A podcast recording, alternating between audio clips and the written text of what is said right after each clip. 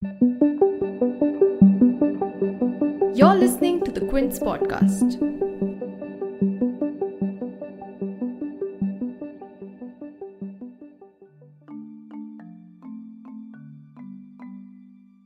After facing a series of losses in the last few state elections, the BJP finally landed a stellar victory for themselves. Despite the glaring unemployment problem and despite the weakened economy due to the pandemic, if the Bihar elections and the bypoll results tell us anything, it's this that the BJP knows how to manage elections. Although the party couldn't become the single largest majority in Bihar, they made a noteworthy expansion into the state on their own by winning 31 more seats than the JDU. In the bypolls held across 11 states, it was a BJP sweep in 40 out of the 59 seats that went to polls. And all this comes as a major boost for the party at a time when it was looking like they had lost their winning streak after their resounding 2019 Lok Sabha victory. While they were practically decimated in Delhi and Jharkhand, their overreaching expansionist tactics cost them dearly in Maharashtra. And in Haryana, they retained power but with a weakened vote share. So, how did the BJP make a comeback in the states this election season despite the unfavorable conditions? What worked for them? In this episode, I'll be shortly joined by Aditya Menon, the Quint's political editor. You're tuned in to The Big Story, the podcast where we dissect the headline making news for you. And I'm your host, Shorbori. As the counting of votes finally wrapped up late on 10th November, the BJP went on to being the second largest majority after the RJD in Bihar. But even before the numbers were finalized, what became evidently clear is that the BJP was going to redefine their position in the NDA alliance and perhaps even alter Bihar's politics. While Nitish Kumar's anti incumbency was palpable in JDU's numbers, the BJP managed to not only double their strike rate but also practically drag the NDA alliance to victory. It won most of the seats against the Congress, it also won more seats against the RJD than what the JDU could manage to do. But most importantly, it emerged as the dominant partner in the NDA by a long margin. So, what worked for the BJP in Bihar? Firstly, Modi popularity. Even as Nitish Kumar's popularity sank after 15 years of staying in power, the opinion polls ahead of the election had shown that Prime Minister Narendra Modi still remains fairly popular in the state, with a 78% approval rating despite the centre's handling of the coronavirus pandemic and the LAC standoff with China. And in the face of a tremendous migrant crisis and unemployment, the BJP seemed to have banked on the Modi magic to make up for its alliance partners' anti incumbency. And the mandate is clear. The BJP won 74 seats, 21 more than its 2015 tally, as opposed to the JDU, which won 43 seats, which is 28 less than its 2015 tally. It's clear that uh, Prime Minister Modi still remains extremely popular despite uh, uh, all the various uh, challenges that he has faced pandemic or his uh, below par handling of the economy or the Chinese incursions. Uh, but despite all that, uh, he enjoys a significantly high approval rating, uh, especially in Bihar. Uh, it seems that the voters have sort of distanced him from the blame for any of these woes. I mean, what all that one can say must be really smart image management from his part uh, and i mean it also goes with the fact that uh, whenever he addresses uh, the nation he never goes into specifics uh, so because he never goes into specifics, he cannot be blamed uh, for specific failures. So I think he's managed to project himself as some kind of a larger than life figure who cannot be uh, pinned down on day to day governance failures. But while the LJP did cost the NDA a lot of seats, one other way to look at its role is how they ended up helping the BJP get a one up over the JDU. Although the stakes were really high for the NDA and even potentially dangerous for the LJP to be a vote cutter, as the party polled more votes than the margin between the winning candidate and the defeated JDU candidates in a lot of constituencies, it only enabled the BJP to come off as the stronger NDA ally. So every loss for the JDU was a gain for the BJP in that sense. The LJP factor, as you uh, said, definitely helped. Uh, the BJP come one up over the JDU, that too by an extremely long margin. Uh, if it was a pre planned game, it was a very smart uh, pre planned game. And it seems that in a number of seats, the BJP's core voters did not support the JDU and instead voted for the LJP. Uh, Uh, besides this, uh, the BJP also enjoyed an extremely solid uh, support of its core upper caste voters. Uh, it is sort of remarkable that, unlike JDU, which suffered due to 15 years of anti incumbency, the BJP, which has been its partner for 80% of that period, hasn't suffered as much. the entire blame for governance failure seems to have uh, gone to Nitish Kumar and not the BJP. And BJP's core supporters remain as uh, committed as they were, say, five or ten years ago. Uh, one reason for that is that uh, the BJP has never uh, had its chief minister in Bihar.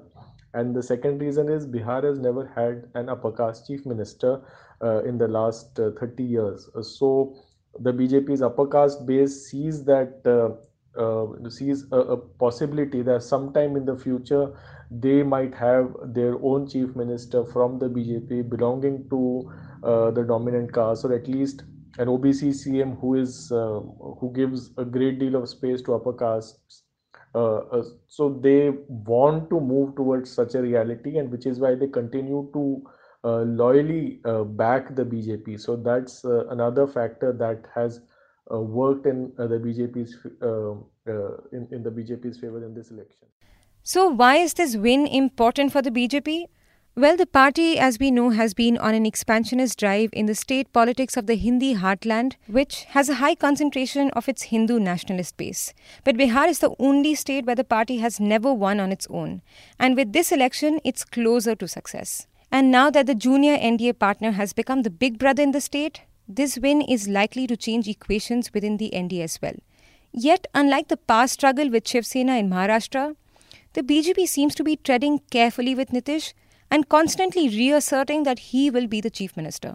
I think it's perhaps no coincidence that uh, the BJP sent its uh, main leader in Maharashtra, Devendra Fadnavis, to manage uh, the election in Bihar. Uh, I think Fadnavis, along with party president uh, Jagat Prakash Nadda, seem to have uh, played a very delicate balance between trying to win the election for the NDA on one hand and also put Nitish Kumar in his place on the other. Uh, in a sense, they are following the Maharashtra model in which the BJP through the 90s and 2000s built itself uh, on the uh, on the shoulders of the Shiv Sena and and slowly came into its own and finally overtook the Shiv Sena in terms of popularity, as was uh, evident in the 2014 uh, assembly elections. Uh, so that is the model that the BJP Uh, wants to follow in the long run, and in the long run, they do want to go solo uh, in Bihar. So this election, probably the BJP took a call that they were not strong enough to go on their own, or rather, Nitish Kumar, if had he shifted sides to the Mahagathbandhan, could have led to a a washout for the BJP. So the BJP took a tactical call to persist with Nitish Kumar and then emerge as the single largest party within the NDA and gradually increase its influence. And finally, by the time there's the next election, even before the next election, the BJP can have its own government in the state. But coming to the party's performance in the bypolls, while it was a tidal sweep for the BJP in a majority of the seats, it's perhaps a wake up call for the Congress that suffered a humiliating defeat.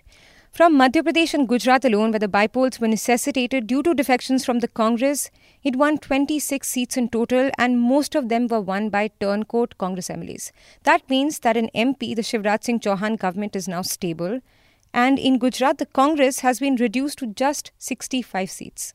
In Karnataka too, they won two out of two seats, including Sira, a seat that they had never won before. In Uttar Pradesh, it retained six out of seven seats, reasserting Yogi Adityanath's dominance. So, how did the BJP manage such a successful streak in the bypolls? Is the Congress's incapacities turning out to be in BJP's favor? So these bypolls are important uh, for a number of reasons. Uh, you mentioned Madhya Pradesh, Gujarat. Now Gujarat is one state where uh, the incumbent party in the state has consistently won most bypolls. So that advantage is always there. Uh, Madhya Pradesh Congress expected to win way more seats than what they ended up winning, and now there seems to be no danger uh, for the Shivraj Singh Chauhan government. But another significant uh, win was in Telangana the BJP won one seat uh, with a very small margin, defeating the TRS, and uh, the Congress was relegated to a distant third position. So this indicates that uh, in the months to come and in the run up to the 2023 uh, Telangana elections, the BJP might emerge as the main opposition party in the state, overtaking the Congress. So the BJP would try to take Telangana in the direction of, say, where it has taken Odisha, where the BJP has completely upstaged the Congress as the main opposition party. Uh, other than that, uh, Uttar Pradesh again extremely significant win uh, for the BJP, and uh, I mean this is also uh, a break from the BJP's usual uh, usually poor performances in in uh, Uttar Pradesh by polls. So I mean, seeing it seven is to one is is quite significant. Also significant here is that the Samajwadi Party seems to have emerged as the strongest of all the opposition parties in UP. Uh, this is despite the Congress's activism on the Hathras case. Uh, but all in all, the UP by poll also a major win for BJP, and uh, it the BJP can safely say that this was a referendum uh, uh, on its performance and the factors like Hathras or uh, the rise in crime in the state has it affected them at all. If you like listening to this episode, please subscribe to the Big Story playlist for episodic updates. We're live on Apple, Google Podcast, Spotify, JioSaavn, and most of the other popular podcast streaming platforms. For other podcasts, please log on to the Quint website and check out the podcast section for any feedback, shoot an email to podcasts at thequint.com.